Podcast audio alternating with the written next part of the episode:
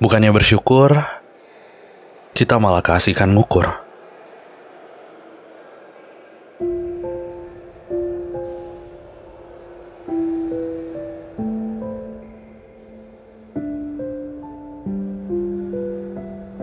Emangnya apa sih yang lagi kita kejar? Emangnya kita nggak bisa gitu hidup wajar? Apalagi sih yang kita cari? Materi. Gak capek apa lari-lari? Tahu gak sih, di luar sana ada banyak banget yang udah mati-matian banting tulang. Tapi kita, seolah-olah kita selalu ngerasa yang paling kurang. Ada banyak banget yang udah bertarung mampus-mampusan. Tapi kita, seakan-akan kita gak pernah puas buat bikin orang lain terkesan. Di saat kita lagi duduk di sofa yang nyaman, mereka harus jalan kaki sambil panas-panasan. Di saat kita hahaha bareng kawan-kawan, mereka harus meras keringat sambil kewalahan. Di saat kita kenyang dengan begitu banyaknya jajanan,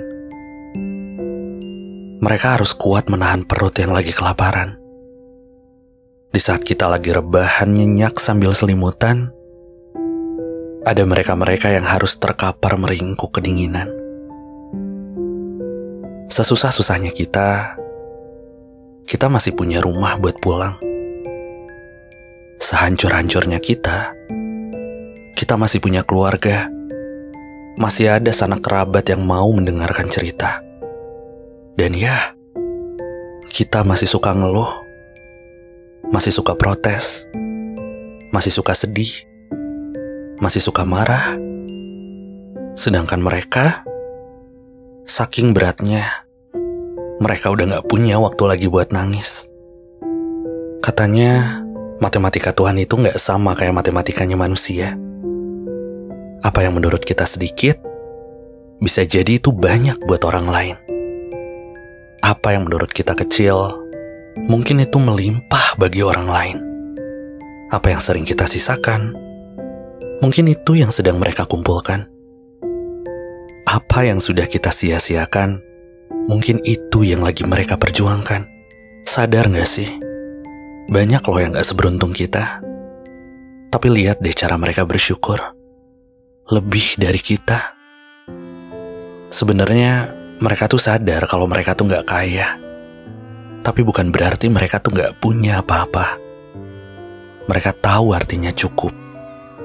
Tidak memaksakan, meski dunia lagi ngasih mereka beban. Hai, aku adalah kamu di masa depan. Kalau nanti kamu ketemu sama mereka-mereka yang ada di jalan, jangan lupa ya ulurin tangan. Jangan lupa kasih mereka santunan. Ya, meski nominalnya gak seberapa, tapi buat mereka, mungkin itu bisa jadi kado istimewa.